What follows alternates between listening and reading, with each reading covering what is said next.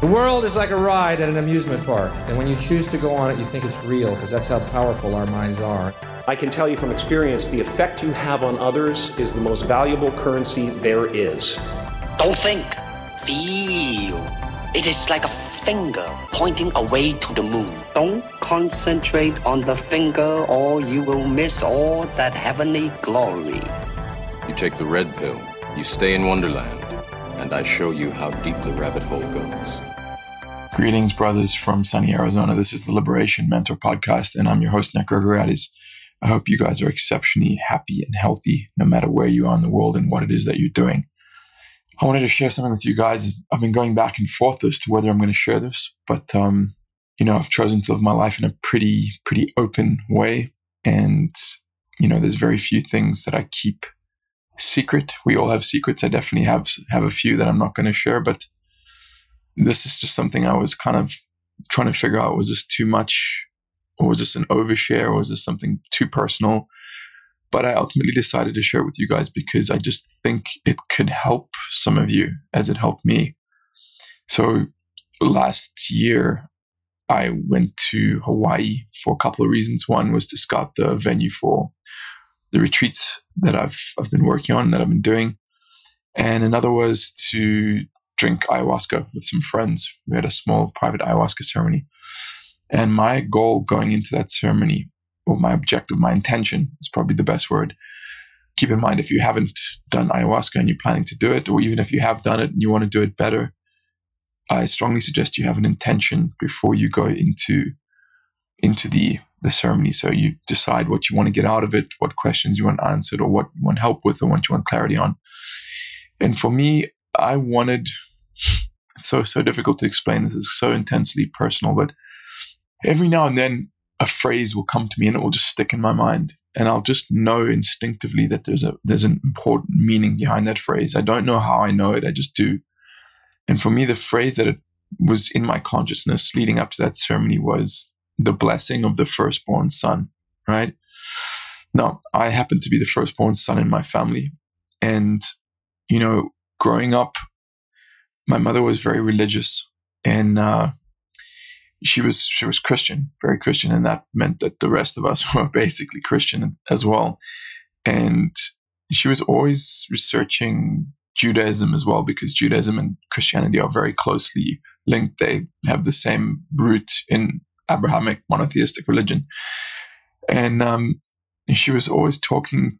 Whenever some of the stuff filtered down to me, I would see this idea of how in the Jewish religion, children, in particular the firstborn sons, are considered to be very special, right? And there's always a kind of a ritual that accompanies that. In the case of Judaism, it's it's um, the bar mitzvah, right, where the father shows his son to the community and says, "This is my son. I'm truly proud of him." And I always thought that was really interesting, and I always had an, a deep instinctive belief that there was something to that, right? There's something to that ritual, that process that that Jewish people do to kind of pass on the bloodline or to pass on a blessing through the bloodline.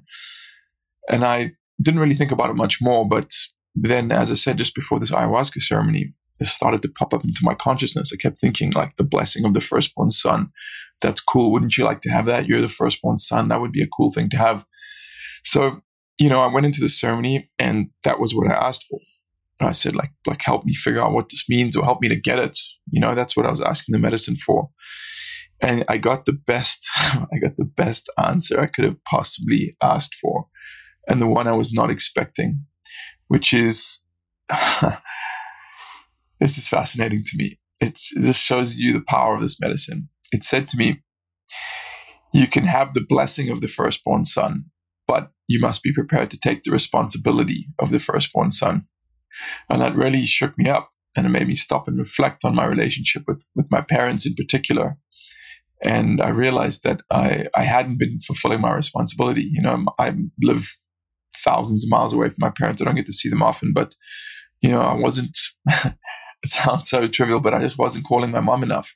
You know, I just wasn't staying in touch with my parents enough. I wasn't just wasn't living up to my side of that of that that bargain, right? And the long and the short of it, though, the point I'm trying to make to you guys is the importance of trying to heal that relationship with your parents, whether or not they're around or not still. It's just so essential to becoming a happy, healthy, well adjusted man.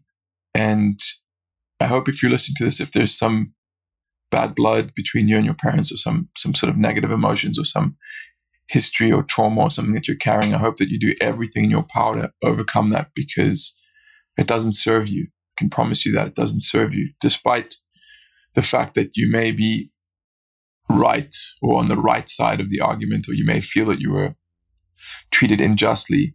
It still doesn't serve you holding on to that. Anyway, guys, I just wanted to share that with you. I hope it hope it gets through to some of you. And uh, let's jump into the guest, which is Mike Chang, not to be confused with Mark Cheng, who was on a few weeks ago.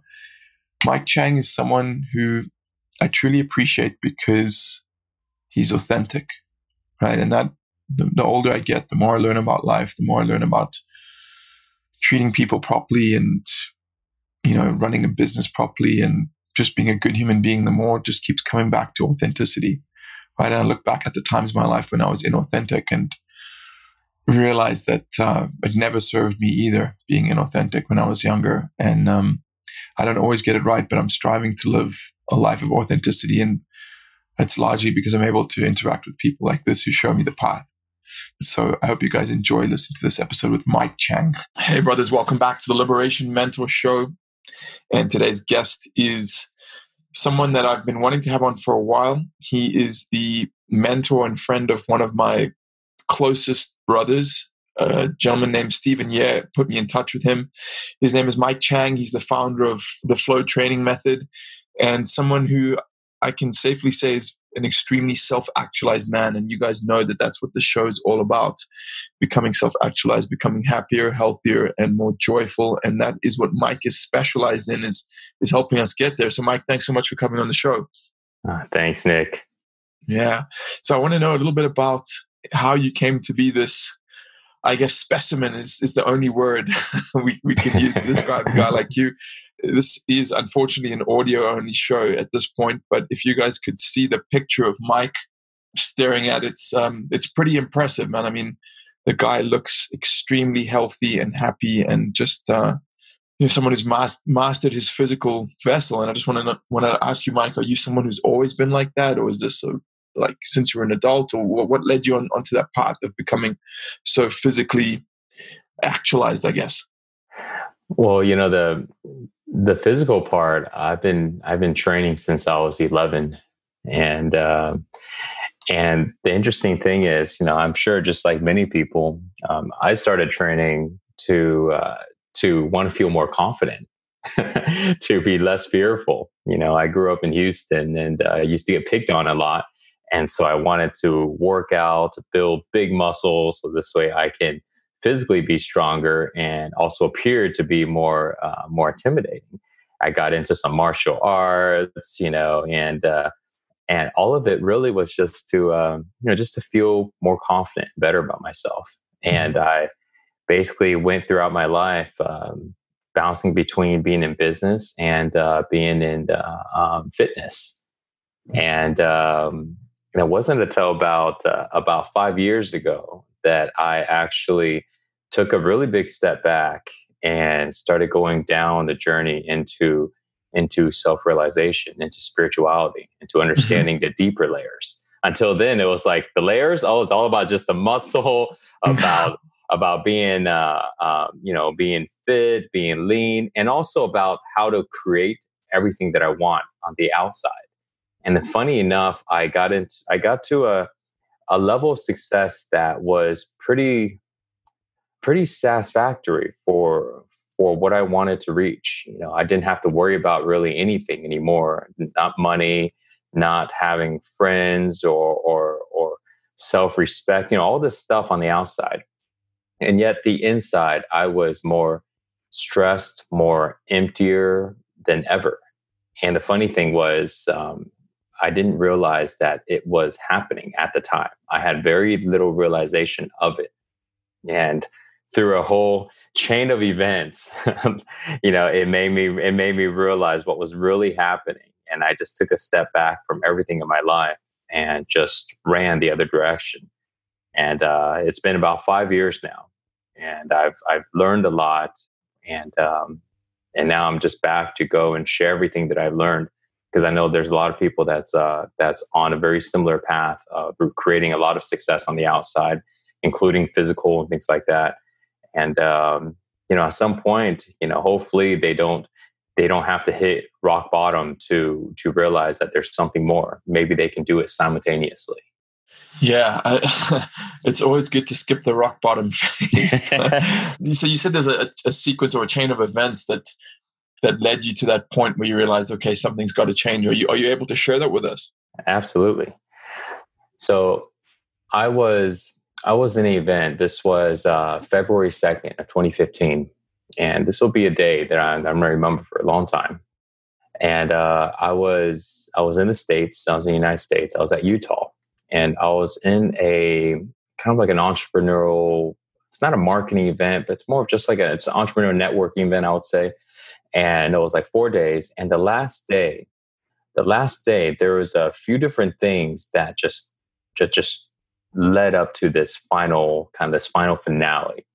And so I have to say that before going to this event, I have been doing yoga now for about two and a half years. I wouldn't say I know much besides yoga helps me become a little more flexible and just kind of help me stretch. That's about it. I don't know anything about anything else, you know? And and I was doing that about three times a week. You know, I was meditating about five minutes, uh, maybe three times a week, and it just felt like forever every time. So it wasn't very deep, but I was, you know, kind of going through the motion. Uh, I did feel a little difference, but it wasn't really dramatic, but it was enough to kind of create, help create this experience.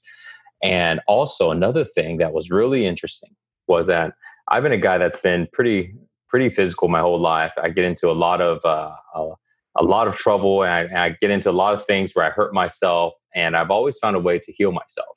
And I've gotten really good at rehabbing because I've gotten really good at injuring myself. And I kind of have to go both ways. And so this now, however, before before February 2nd, I had this injury in my back that I didn't know why, but it wouldn't go away. It was in my right side of my lower back. And I injured it, you know, lifting something heavy. It was a tree trunk I found at the park. And uh, you know, I was uh, I was a little high, and I was staring at this tree trunk, thinking it would go really nicely in front of my front yard. You know, I just got to go and lift it and uh, bring it to the car. And uh, you know, the car was about 50 yards away, and I'm thinking, well, okay, you know, looks it's a good size, but I think I got this. So I, I bear hugged it. I stood up, walked about three steps, and put it down, and realized how heavy it was. And you know, I decided, oh, this is a nice little challenge. I'm just going to kind of make my way to the car nice and easy, you know, just mm-hmm. three, four steps at a time. Well, then I went ahead, grabbed it again the second time. And the second time, the moment I lifted it off the ground, I felt this really sharp pain on my back. So then I mm-hmm. put it down right away and said, okay, never mind. I'm just going to get some help and I'll come back another time. Well, so the pain stayed and I realized, okay, so I've injured my back. It's no big deal. I've got these all, I've got protocols to fix this. A month and a half, it'll be done. I'll be back to normal. So the funny thing about it was it never got back to normal. And it progressively got worse. And that was hmm. strange because I can heal everything on my body. And so it got worse and worse. And eventually, this pain that was in my lower back also started in my front abdominal, in my right lower front abdominal. And so I got pain in my back, I got pain in my front, and it got to the point to where I couldn't stand, sit, or lay down without pain. The pain was always there. It was a low level to extreme, extreme high level, like jabbing, like a knife jabbing constantly, just sharp, sharp throbs, you know, and it'll last that way for an hour or more, you know, come and go. And it was just really bad because my job was to make fitness videos. You know, I had a, I had the biggest channel on YouTube at the time for fitness. You know, we mm-hmm. were we were at like three and a half million subs at the time. And so that was part of what I did. And yet I couldn't even function without pain. Wow. So nine months of this. And another thing, and I'll explain why this is significant. Another thing was um, I had I started to have problems with memory. I started having problems with attention. It was really hard for me to keep up with very sophisticated conversations, or also just keep up with my managers when we had meetings. I literally couldn't, I, I couldn't connect the dots to what they were saying anymore. I hear what they're saying, but I couldn't connect the dots enough to give any type of intelligent feedback. Jeez. And I didn't, and I didn't know what was going on. You know, it was the strangest thing. It's like I hear them, but I, nothing was clicking. And I didn't tell my managers because I didn't want them to lose confidence in, in me managing the department. I was managing seven departments and almost every department, I didn't really know what was going on. I was like, what is happening to me? This is the strangest thing. I felt like I was becoming stupid or something. But I was like, when, I don't remember when this happened. Or just suddenly, I just suddenly realized one day, man, I'm having a hard time understanding what the heck these guys are talking about. Mm-hmm. And so, so this was happening, you know, and I was just really stressed. So now, fast forward, it's February second, it's the nighttime, and I'm sitting at this event, and I'm I'm listening to I'm listening to this guy, you know, as a friend of mine, uh, doing a talk. He was talking about authenticity, and he was talking about how we aren't authentic unless we don't care about what other people think of us. And not as in we don't care we're non-compassionate no but just like we like we are constantly doing things to please other people to get acceptance and love you know and validation and praise and therefore we can't be real we can't be our true selves unless we let that go and just let our own self-expression come out. And mm-hmm. i remember when i first heard that i was like wow well of course that's true and i'm totally authentic and I remember sitting there and just I kept listening to the to to the to the talk, and I started to realize I started to think of different instances where I would care, and then more started to come up. And before you know it, I'm sitting there and I realize I actually care like crazy. I actually care so much that I don't think I'm authentic at all. And yet here I am teaching other people how to be authentic. Like, holy crap, this was like a really big shock to me. And I remember just sitting there, just feeling a little shameful at the fact that this is happening, but at the same time, I was so determined to stop it immediately. And whatever it takes, I'm going to stop giving a shit. And at that very moment is when it was going to begin. And so this was around seven o'clock at night. And so now later on, later on that day, I took mushrooms and some MDMA for the first time in my life and it was because everybody else was doing it. And uh, it was such a good vibe crowd that i decided i'm just going to go for it too. And so later on we're in this room we're kind of hanging out and people are asking me about how i grew up. And when i started to share my grow up story everybody's got a childhood grow up story you know that we've repeated like hundreds thousands of times. Mm-hmm. so it was really easy to just repeat the same story and i just talked about it.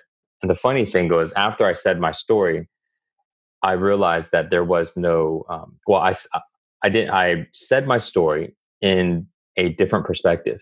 It was a perspective that didn't come from lack. It didn't come from pain. It didn't come from I was being picked on. I was being beat up all the time. People made fun of me. I was this little poor little Chinese kid growing up, you know, that felt lonely and afraid. That was kind of like the normal story, you know, in Houston, Texas, and the ghetto, mm-hmm. and etc. But no, I didn't say that. Instead, I said it from a different perspective, and it was true you know, and it was like I was inspired by Arnold movies, Jet Li and Bruce Lee movies. I had neighbors that loved to work out with me, and we worked out and we played. And me and my mom would watch Arnold movies, and and it was just it was just this inspiration to train. You know, I actually wanted to go to Shaolin school. You know, when I was eight, yeah, my mom convinced me not to, but I was really close to just going, just becoming a monk and training all day long. It's like, whoa, what a dream! And so I, I kind of I shared that, which was also true. That did happen. And I never realized it in that point of view. And so when I started to talk about the rest of my life and how the major events, and I said what drove those events, I said it from, I said what drove those events was, you know, needing to prove, needing to prove. And then suddenly I realized that if I didn't have to prove myself, that those events would have been different. And every part of my life would have evolved differently.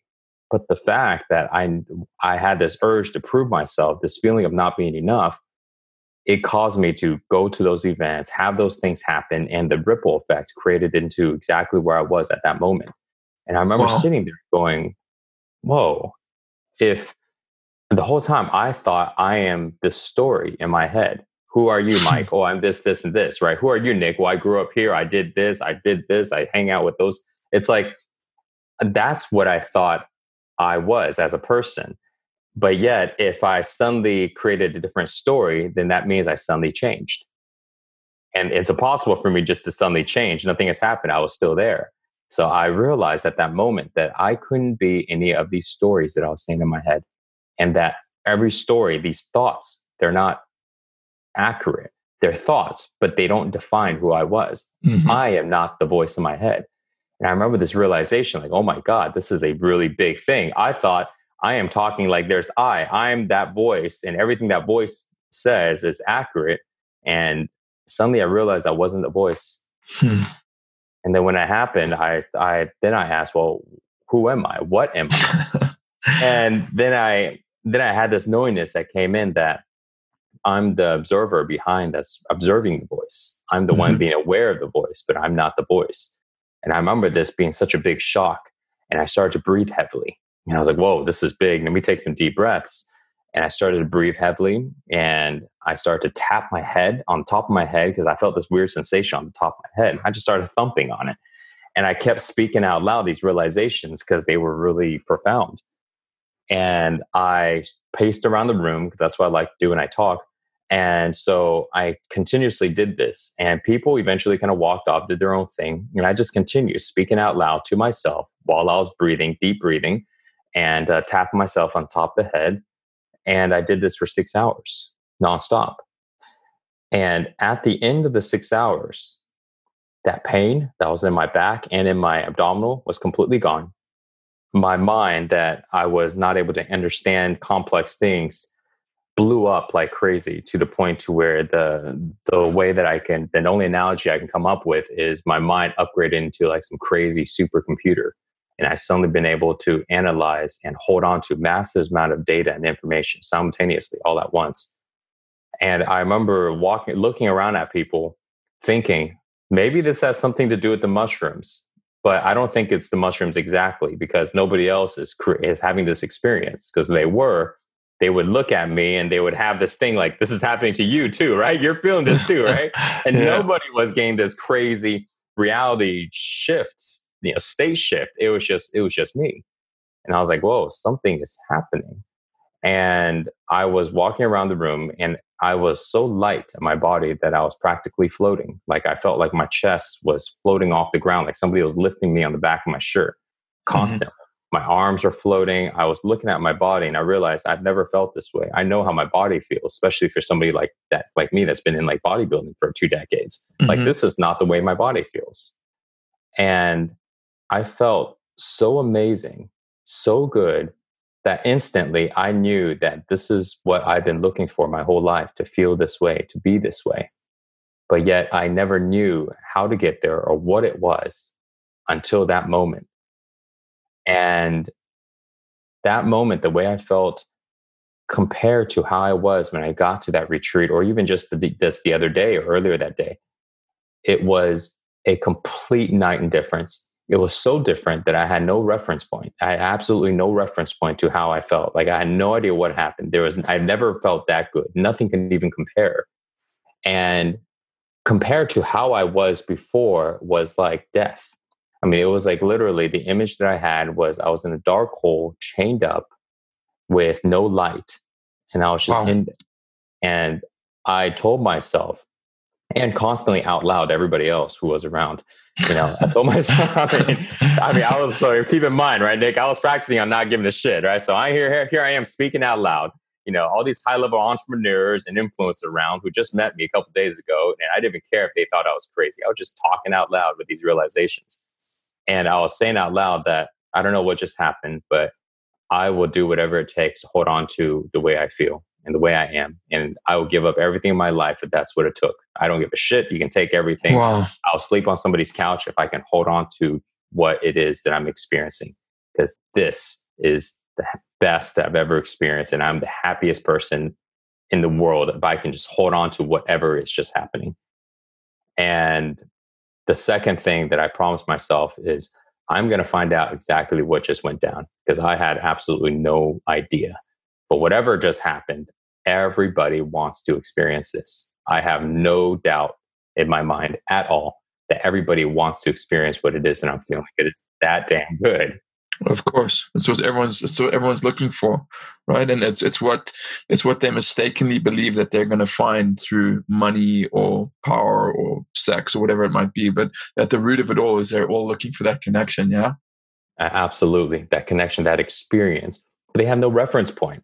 Mm-hmm. people, most people don't have a reference point unless, and so therefore they they it's hard to get to a place that they've never been or never felt and you know the closest reference point that that people nowadays are able to to have some way of experiencing is being on some type of plant medicine. And and even so it's a short period. It's a short period and um, but it's the closest it's the closest thing.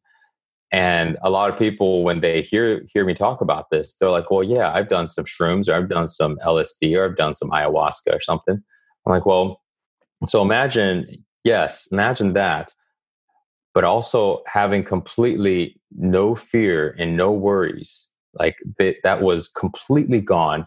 And I was in this state for over two weeks. Wow. And it was just, it was just the best thing. I wasn't tired. My energy went through the roof. I slept an average about two to three hours in a night. I had no bags under my eyes. That was the amazing thing. Mm-hmm. No bags under my eyes. I was completely alert, completely awake. And later on, I started found out that I actually opened up my Kundalini. You know, people talk about these Kundalini awakenings. My mm-hmm. opened up and it just blasted me, and I was just in that state. And afterwards, I never went back down to how it was. It dropped down maybe about fifty percent or so.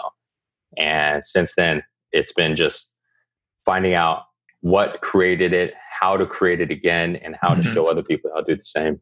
Geez, Michael. I mean, first of all, thank you for being so honest and sharing sharing that with with me and then the listeners. I think that's an amazing story. My first question. So you use the word reference point, which actually, funny enough, I use whenever I take MDMA and I'm and I'm with friends. I usually take it in, in a setting with like a small group of friends. One of the things I always say to him is like, "This is how we're supposed to feel all the time." Right? Like I said, and this is, and and I say literally that word, that phrase, reference point. I'm like, this is a reference point for, that everyone should everyone should take MDMA at least once, so that they have this reference point of how you're supposed to feel. But I go back and forth because I, I start to think to myself, I start to doubt myself, and then I start to wonder, maybe human beings, maybe the human experience is just not meant to be felt or meant to be lived in that way all the time. Maybe you're not meant to be super happy on cloud nine without a worry in the world. Like maybe part of being human is, you know, sometimes you feel crap, you know, and, and I just love to know, I'd love to hear your perspective on that. Do you think that that state that you reached is something that you can be in permanently and, or, or do you think it's, it's, the human experience has got a much broader range of emotional states and then that's it's more likely that you can experience it only a few times in your life or only for brief flashes in your life. No, you can experience it constantly. I know that to be a fact. So the the experience when somebody's on MDMA or mushrooms or, or any type of psychedelics, mostly what happens is they're they're in like this they're in this joyful state, they're in this excited state, and their perspective shifts. But that is usually only um, only practical for leisure. It's only practical to have fun. It's only practical to kind of just kick back and hang out. Mm-hmm. However, if somebody was to try to be in that state and try to get anything done, it would be very difficult for, for multiple Agreed. things, right? And another thing about being in that state is a lot of times, like the um, the energy is not still. It's not calm enough. It's heightened. The vibration is very high, but the energy is not calm you know it's very it's very um still chaotic. And the problem with that with that is anytime when our energy is not is not calm our mind can it, it has an opportunity to go ahead and race. And that's what happens that's what ha- that's how people's mind chatter begins and continues it's because their energy is not calm. Interesting. So you believe mind chatter is a function of imbalanced energy, and that's what causes it to arise. Yep, it's that's a that the energy in the mind, the the energy in the body, which is the mind. You know that there is no like if you can't point to the mind because it doesn't it doesn't exist as a physical thing, uh-huh. and so therefore their mind is a representation. It's an effect of the energy in the body, mm. and so most people's energy is very chaotic. It's uh, it's blocked and it's jumping all over the place, and so their mind is constantly racing. So then, at the same time as their mind continues to race, it also continues to get the energy to go, and so it's like this feedback loop. And so what I found out, and what what I found out is, well, there's two ways to go ahead and get this to stop there's many ways, but there's two main ways. We look at the human, if you look at the human person, we have the mind, the body, and the spirit, consciousness, awareness, soul, etc. Those that area I don't focus too much on because it's a lot more stagnant. It's more it's more staying the same. But our mind and our body is what changes constantly. And so if we want to go ahead and get into this nice, joyful, happy state, you know, then we need to either get the mind to be quiet and slow down, which then will get the body to slow down, or we get the body to slow down, which will get the mind to slow down. So, so there's one of the two ways, right? And most people they find, well, the mind is the one that's bothering me the most, is saying all these negative thoughts, and sometimes it just won't shut up. So let me just go ahead and try to silence the mind.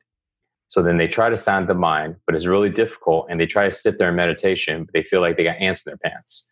And so this was something that I faced, and I started to realize that I wasn't the only one. There's many people that's facing. I'm like, okay, well, why is this happening? There's got to be another way to do it that is also very effective.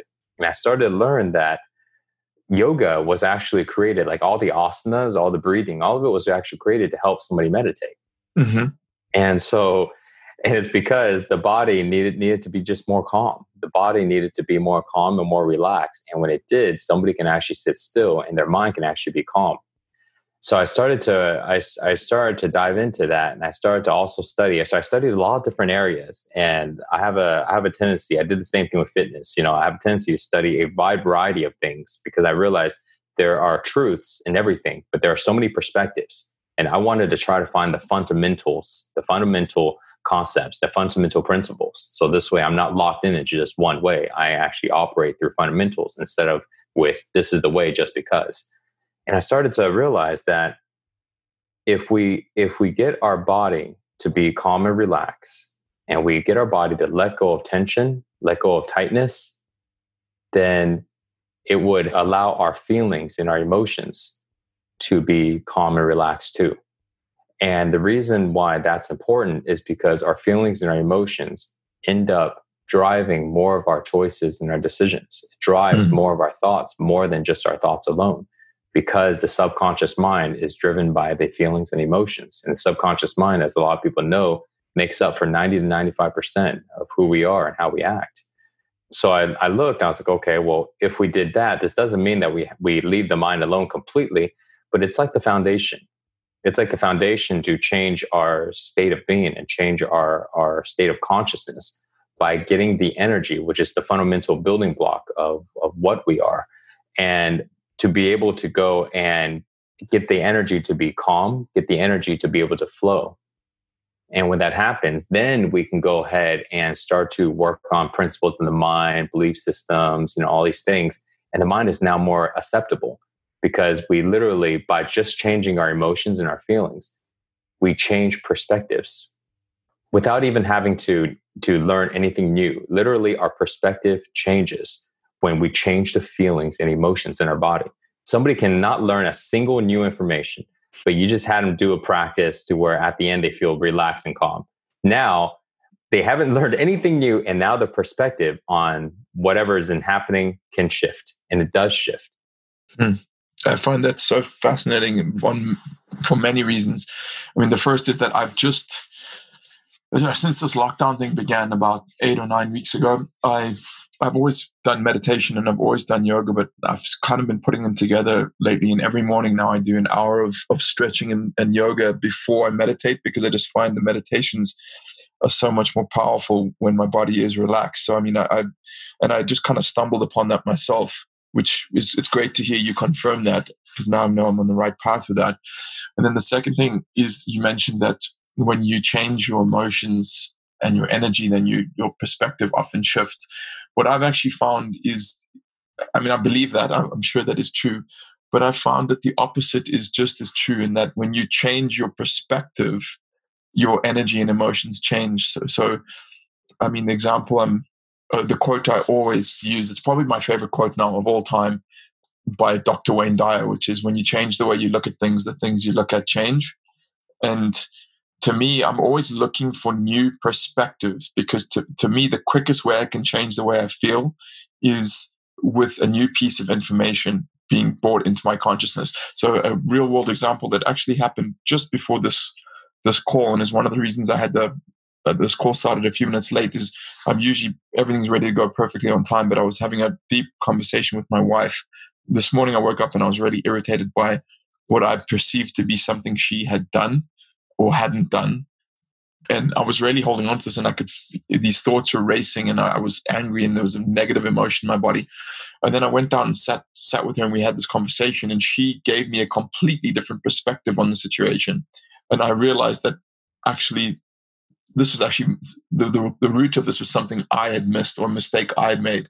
And as soon as I had that new perspective, the energy and the emotions within me changed completely. Right. So what are your thoughts on that? Like it's it's almost like a two way mechanism. It can be like if you if you change one variable, the other one changes automatically. Absolutely, yeah, you're absolutely right.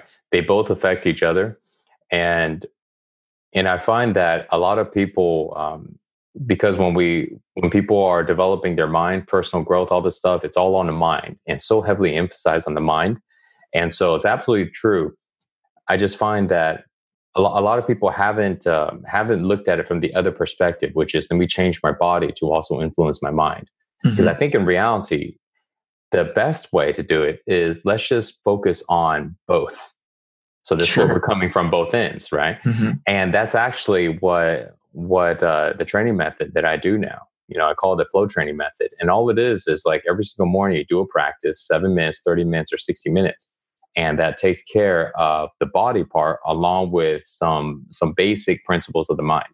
And then from there then there are mind principles to practice on you know and, and you know surrender principles or different things like that. But the basis of the of the body is taken care of. And because it's really difficult it's really difficult to be encased in a body, to be connected to a body that is feeling really uncomfortable, that's feeling really oh, so true. very tight. Man, that's so true. And no matter how I try to hold on to the perspective of I'm going to see this as great, but it's like imagine like you got this very irritating thorn, this very irritating physical thing that you can't get away from. Right? We're physical beings, we're, and we have this physical body, and we are feeling this agitation physically all the time. And when it happens, it's like we can only hold on to a perspective for so long before it's like, oh man, I am just, I have to try to separate from this pain, separate from this agitation. So if we get the body to feel good, you know, then automatically we're we're able to be in a sense of ease. We're able to feel comfortable. And then from there, it's so much easier to shift our perspective.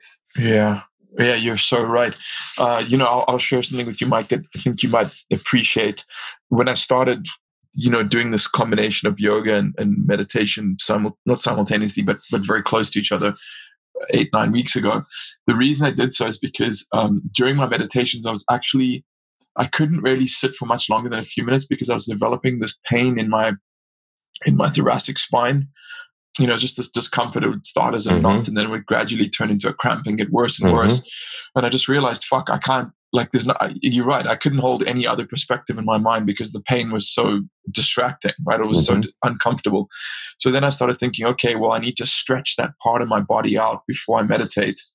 And then I started stretching it out. But then I started thinking, well, I might as well just stretch the whole body, right? And the interesting yeah. thing was, it, what it led me to, like, I I literally spent eight weeks working on that particular imbalance in my body, and, and what happened is I realized that that was connected to a particular relationship that I that went sour several years ago between myself and someone I was working with, and how it was it was like kind of like an emotional wound that had been stored in my body. And I know that sounds totally fucking out there, and you know, 10 years ago, I would have said that's crazy. But after some of the stuff I've seen, I can, I can believe anything at this point. Right.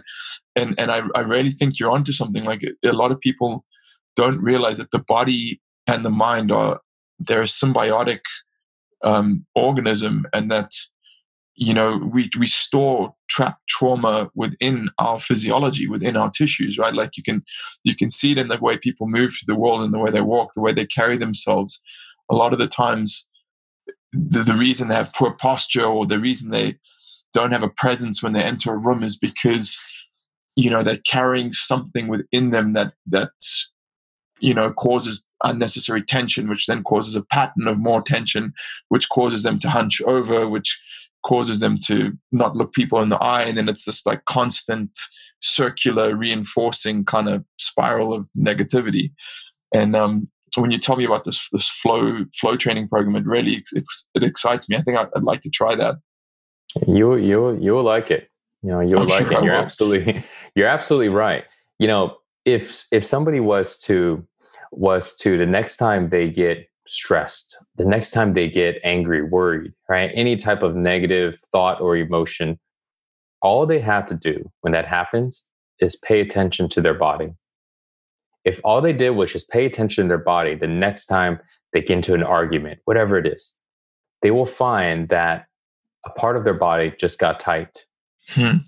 A part of their body just tensed up, just locked up, Maybe they just started biting their jaw. Maybe they clenched their toes. Maybe they shrugged their shoulders. Maybe they, they sucked in their abs. There's a part of their body that changed as a reaction. And it's a reaction because they didn't choose to do it. The body reacted.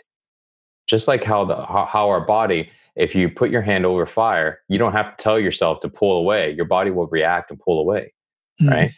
And so our bodies react you know react to negative emotions just like it reacts to pain and so when this reaction happens the what happens from here is so now we have this tension we have this tightness but in a perfect world right we have this tightness because we're angry but then now the anger is gone right we settled it so then now our body should just relax all the way back to how it was and then we just move on with our life mm-hmm. but the problem with this is that our body doesn't relax all the way back to ground zero. It holds on to a small percentage of that tightness. And we can't tell because we're not so connected with our bodies. Our attention is now on something else phone, computers, what's going on in front of us. And we aren't paying attention to what happens to our body. So you got this little bit of accumulation of tension, this little bit of accumulation of stress, right? There's a little bit of accumulation of blocked energy. Now, if this only happened once, it's no big deal. But you imagine all the way to childhood when we start to develop our ego, our sense of identity, and we start to get mad, right? And then that accumulates constantly every single year until in our 20s, 30s, 40s, 50s, and so on. Think about the amount of years and the amount of accumulation of tension. So when we look at that person that's hunched over, it's because of all of these years of accumulation in their back, accumulation in their in their shoulders, accumulation, you know, of tension that has now changed their entire posture.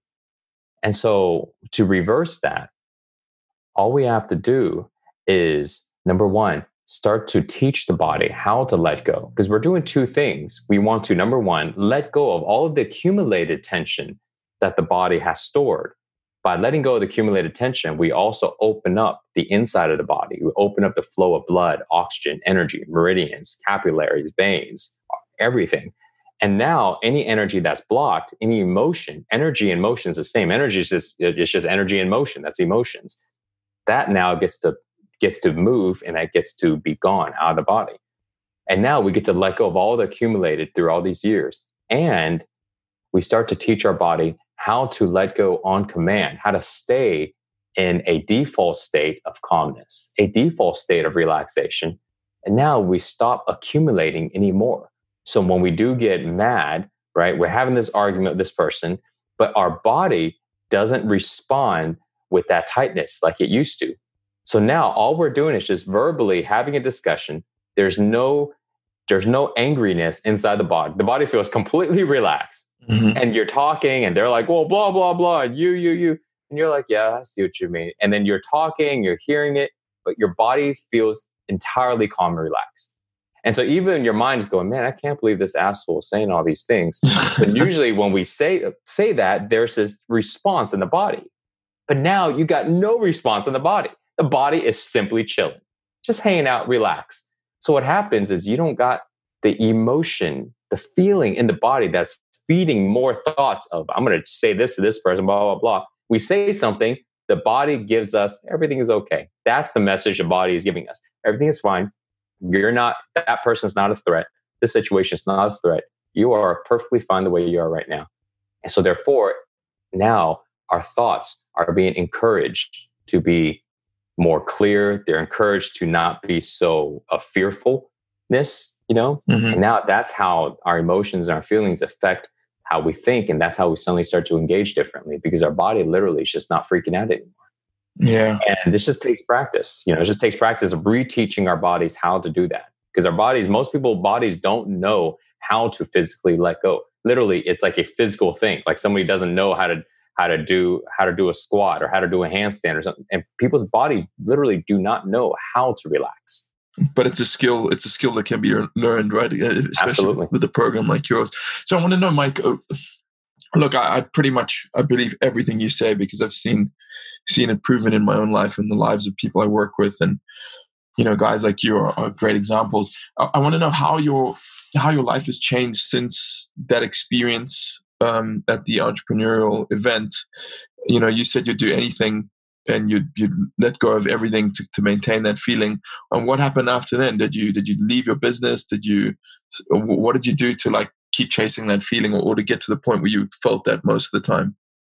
Uh, one by one, I left everything in my life. I left my company.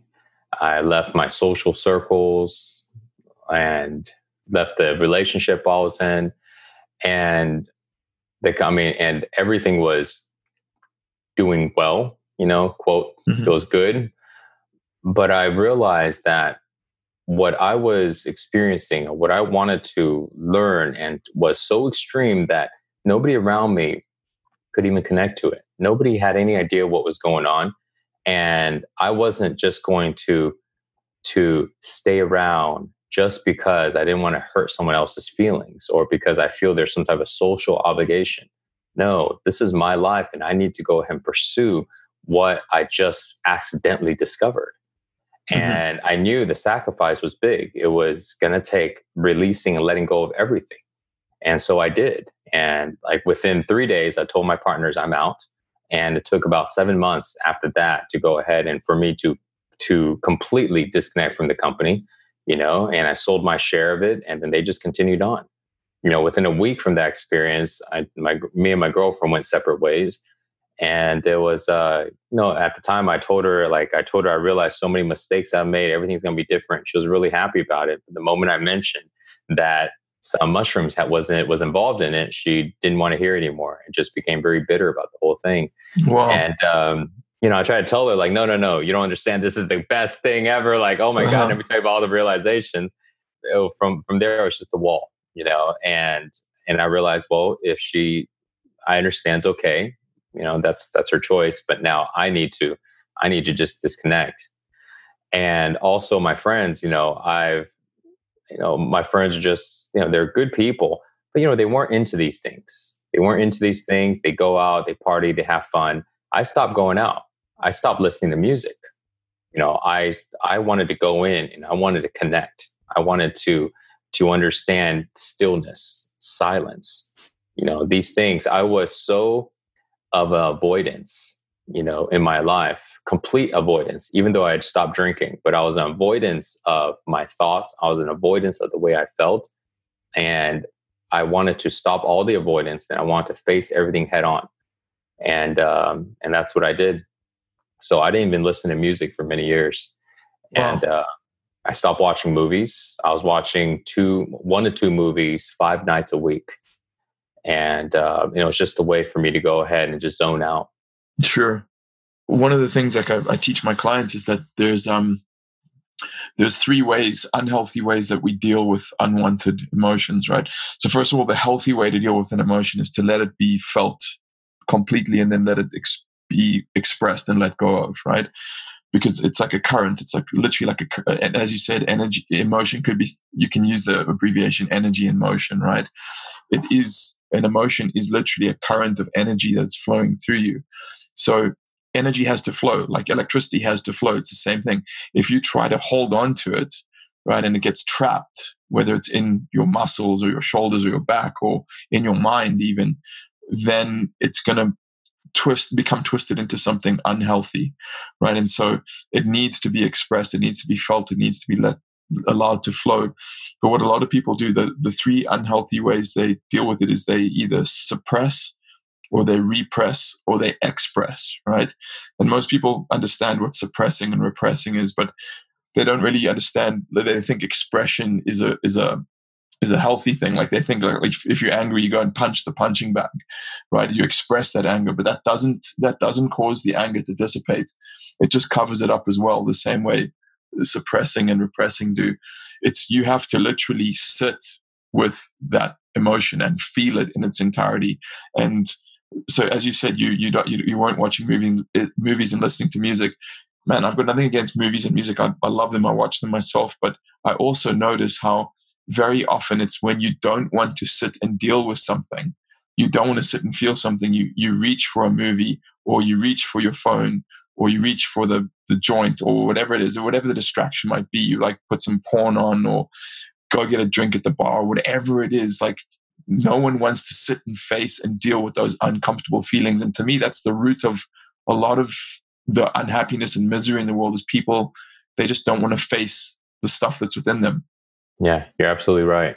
Yeah, so you went and did you did that for like five years, right? Is that how long you've been in this path for? Or? Yeah, over five years now, and it, and and, a, and I think that it's hard to deal with it. It's so painful. It's so it's so uncomfortable, and that simply just sitting and just facing it is one way to deal with it, and just face it head on. You know, but I also found that well, you know, there's also there's also um, other ways that would allow someone to be able to face it and but be more um, be in a be in a different be in a different state than totally mm-hmm. just be vulnerable and just let me just feel all of it you know it's it's really it's really tough and and i found that's where that's where we can actually as we're facing it we can actually face it but also move the energy constantly while we're facing it. So this way, by the time by the time we get to this complete stillness to where we are still in our body, still in our mind, and we're facing it head on, we've actually was able to release a lot of it. Because sometimes when it's so built up, we can just go, okay, I'm not even going to release it, and I'm just going to just sit there and just let it all pour over me. And it's just like, oh man, the, the vibrations you can feel it. It's just it's it's it's really tough. But I thought, well, what what what would happen if we just go ahead and actually try to release um, as much of it as we can, and then now at least we have a head start. So by the time we actually face it, because at some point we still need to tap into the stillness and the silence, you know. And if we don't ever get to stillness and silence, we haven't we haven't connected to our core. But we don't have to do that from from a normal state, you know, and then go right into that that middle part we can actually go and um, and release a lot of the a lot of the energy and get things to feel a lot better before we actually face it head on interesting. So this way it's just an easier approach. Through through things like um, your program like the movements like uh, is it is is what you're describing it's a physical practice right? Right it's a physical and also a mental practice. And so i started to study i study yoga I studied uh, qigong. I studied massage.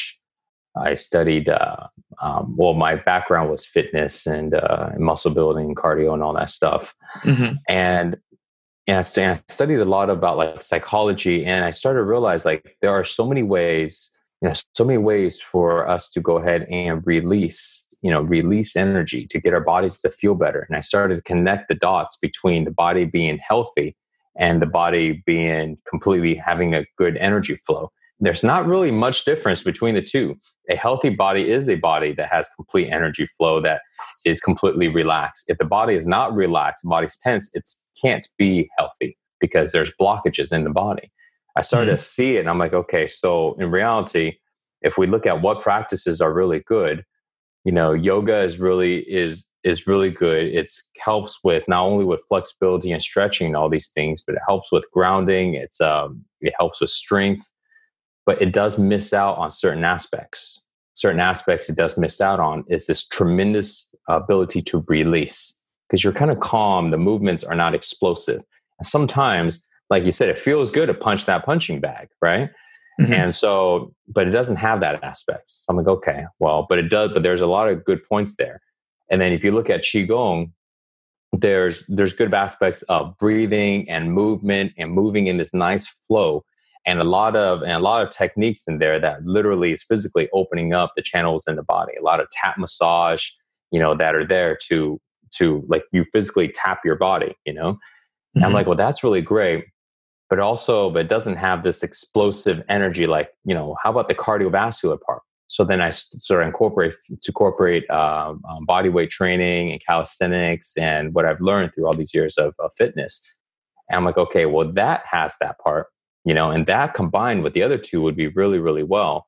And then combining massage, learning massage from I, I shared a, I at one point I had three roommates in my house, and all three of them had a background in uh, in massage different, awesome. different, and so i learned a lot and i started to understand like well massage is really great it's such a such a powerful way to release tension to move energy around in the body you know but the problem with massage is well how often do you need it and the, the answer to that in my mind is well every time you're tense you should have yeah. a massage yeah. how often are we going to be able to have that right somebody next to us constantly so I'm like, you know, what I actually would like is how about a way for us to release our own tension and be able to massage our own selves? And so I started to find moves, you know, that were that were uh, really easy and simple to be able to help release our own tension without having somebody to learn where everything is at. Because that's another thing. It's like if somebody had a, it's had a, I had to find something to where everybody can do it. Mm-hmm. Because if not, then people aren't able to empower themselves. Mm-hmm. You know, like I see a world to where everybody, everybody knows, understands how their body and their mind works, understands how their emotion, their thoughts work, and they also understand the true fundamentals of how to take care of themselves. Not when I get sick, I go take this medicine or I go see a doctor. No, when you get sick, you know exactly what to look for. You have protocols. This is just the mainstream understanding, you know, and you know exactly what you need to do, you know, and everybody can get to that state because it's not very complicated. Marketing and media have made it complicated. And now I'm I'm here to try and make it as simple as possible because I've been in that world for a long time and most of the stuff they talk about is bullshit. It's not even real. it's all just made to sell, you know? Yeah. And God knows like, you know, hey, it is what it is. I was in that boat, so I don't I don't hate on them for doing it. But there is a need. There is a really tremendous need right now in our in our in our planet and people need to have the accurate information. And they need to have information that allows them to empower themselves not the information leads to them having to depend on things or pills or people. No they they they can take information and apply it to themselves so this way they empower themselves. Totally agree. I'm, I totally you you're, you're literally speaking my language mike. Mike you you have been a fascinating guest. That's been almost an hour, which really flew by. Um, I was really immersed in that conversation, and, the way you were describing what you, the truths you've discovered, was just was just really fascinating to me and, and much appreciated. I know this this episode is going to have helped a lot of people. If they want to, if the listeners want to find out more about your your work and, and what you do, and, and the the way you've packaged this information into these these programs, where where should they go? They can go to flowtribe.us and uh, flowtribe.us is my online training club. It's basically where we have an accountability group and we train every single day. And if they want to go and train with me and discuss all these different topics and workouts and all this stuff, they can just go there. If they want to check out my YouTube channel, they can just type in Mike Chang, or they can go to Instagram and go to like Mike Chang Official. You know, it's where I post videos on a on a regular you know, talking about these topics. Mike, thank you so much for your time. I really do appreciate you. Thank you so much, Nick wow, uh, it was pretty intense and um, so much in there that resonated with me. The first thing that I, I really appreciated is, you know, this idea of his where he was saying how he never had an injury up until that point that he hadn't been able to heal himself. And, uh, you know, I'm at the point in life where I'm, I'm pretty inherently distrustful and skeptical of Western medicine. And I, I say that with some caveats. Like for trauma and infection, there's nothing better. I always say if hypothetically uh, I broke my arm or I got some sort of infection in my in my body or like an abscess tooth or something, I want medical Western Western medical treatment straight away. There's no doubt about it. But for everything else, I'm more inclined to do the same as Mike, and that is try to heal my body myself without pharmaceuticals or without intervention of a doctor who usually, especially in this country, just wants to get you into the system and start billing you, you know, and, and operate and cut and burn and prescribe and whatever else it is they do. So I'm of the same opinion as him that it's um I, I always try to fix things myself, you know, but also on a deeper level, I agree totally with what he was saying about how this physical injury in his body was a manifestation of something in his mind or maybe even in his spirit. I've seen that in my own experience, in particular in this year, over the course of this year, I had a, a particular injury in my in my upper back. It wasn't even an injury; it was just a, a niggling pain and a discomfort. And um, you know, through a lot of deep meditation, I figured out that it was actually tied to something that I had experienced several years ago, an emotional trauma that I'd experienced. And once I dealt with that emotional trauma, uh, once I literally sat with it and processed it and stopped running away from it, that particular thing disappeared. Right now, I know that sounds really out there. It's not something I would have believed as few as 10 years ago, as little as 10 years ago, I would have said that sounds totally crazy and it's bullshit. But there's definitely something to it. You know, we are a matrix of mind, body, and spirit. All those things are interlinked. You know, some people take it a little bit too far and they forego all Western medicine and they think that everything is a sign, or, you know, if they stub their toe, it's because they did something wrong last week, or, you know, they take it too far, but there definitely is something to it. Uh, and I think you're doing yourself a great disservice if you don't at least explore a little bit of that connection. If you if you are ill, if you have some kind of disease, if you don't start exploring that connection between, or potential connection between it and, um, you know, what's going on in your mind or, or, or, your spirit. So that that really resonated with me. And then, as I said in the intro, uh, I loved the fact that he he realized he was being inauthentic. Right, he had this this moment of truth where he realized that his life was being lived based on what other people thought he should live or how other people thought he should live or how society thought he should live. And he had the courage to step away from that, right? Now, I know a lot of you are listening to this and thinking, oh, that's too out there. And, you know, I still want to succeed in life and I still want to have a, a good life and have material goods and, you know, enjoy a high standard of living. And it's not going to be possible to do that if I'm that out there. But Mike is a perfect example of someone who does have it all. And largely he has it all because he's been following his instincts and connecting with that part of himself. You know, he lives a life most of us could only envy. He travels the world whenever he wants. He's got a successful online business. You know, he's successful by any metric, right? He's ha- he's healthy, he's happy. And the more I, I study success, the more I see that it's the people who have a combination of being in the here and now in the practical world and, and getting their shit together, as well as also connecting with that deeper aspect of themselves. Those are the ones who win the game of life. People who choose one without the other usually end up, you know, with they're, they're compromising. So, for example, the people who just go after money and just go after succeeding in the world, I've seen it over and over. They're they're fucking miserable most of the time, right? Because they usually compromise their health or their morals or this or they sell their soul to the devil, right? To, to get there. And that that's not the path to happiness and fulfillment. Trust me when I say that. However, on the other side of the equation is the guy who's just like, you know, law of attraction, man. The universe is going to take care of everything, and I'm just going to sit on my couch and like, you know, make it all happen using my mind. And then that guy is like, he's broke, right? Doesn't even have money to buy incense at the end of the month. So to me, you know, you've got to you've got to walk if you want to win the game, right? To, to really win the game, to to have to have it all, which is what I want, right? Like I'm not settling for less than the best of everything in life. And I, I hope you make the same decision. But to get to that point, you know, if I look at the, the people who've made it, they've all got a connection to that to that higher self or to that spirit or universal source or whatever you want to call it. Uh, one of the examples I'm the fond of talking about is Steven Spielberg, right? Someone once asked him, how does he know which scripts to go with and which to turn down? And he, and he said, I listen for the whispers, right? And that, wow, that was such a cool thing for me to hear because that's something I'm also trying to do always in my life. I just listen for those, that deeper part, that like that quiet little voice that, that knows the truth and knows what's best for you, you know?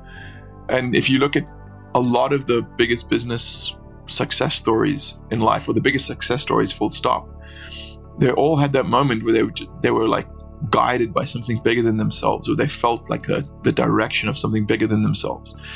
And I truly, truly hope if you're listening to this and you haven't yet started to engage with that aspect of life that you that you start. And the easiest way to do that is to start meditating. Okay, guys, I hope you enjoyed that episode with Mike Chang. I thoroughly did, and we'll be back soon with another episode. Until next time, love and light.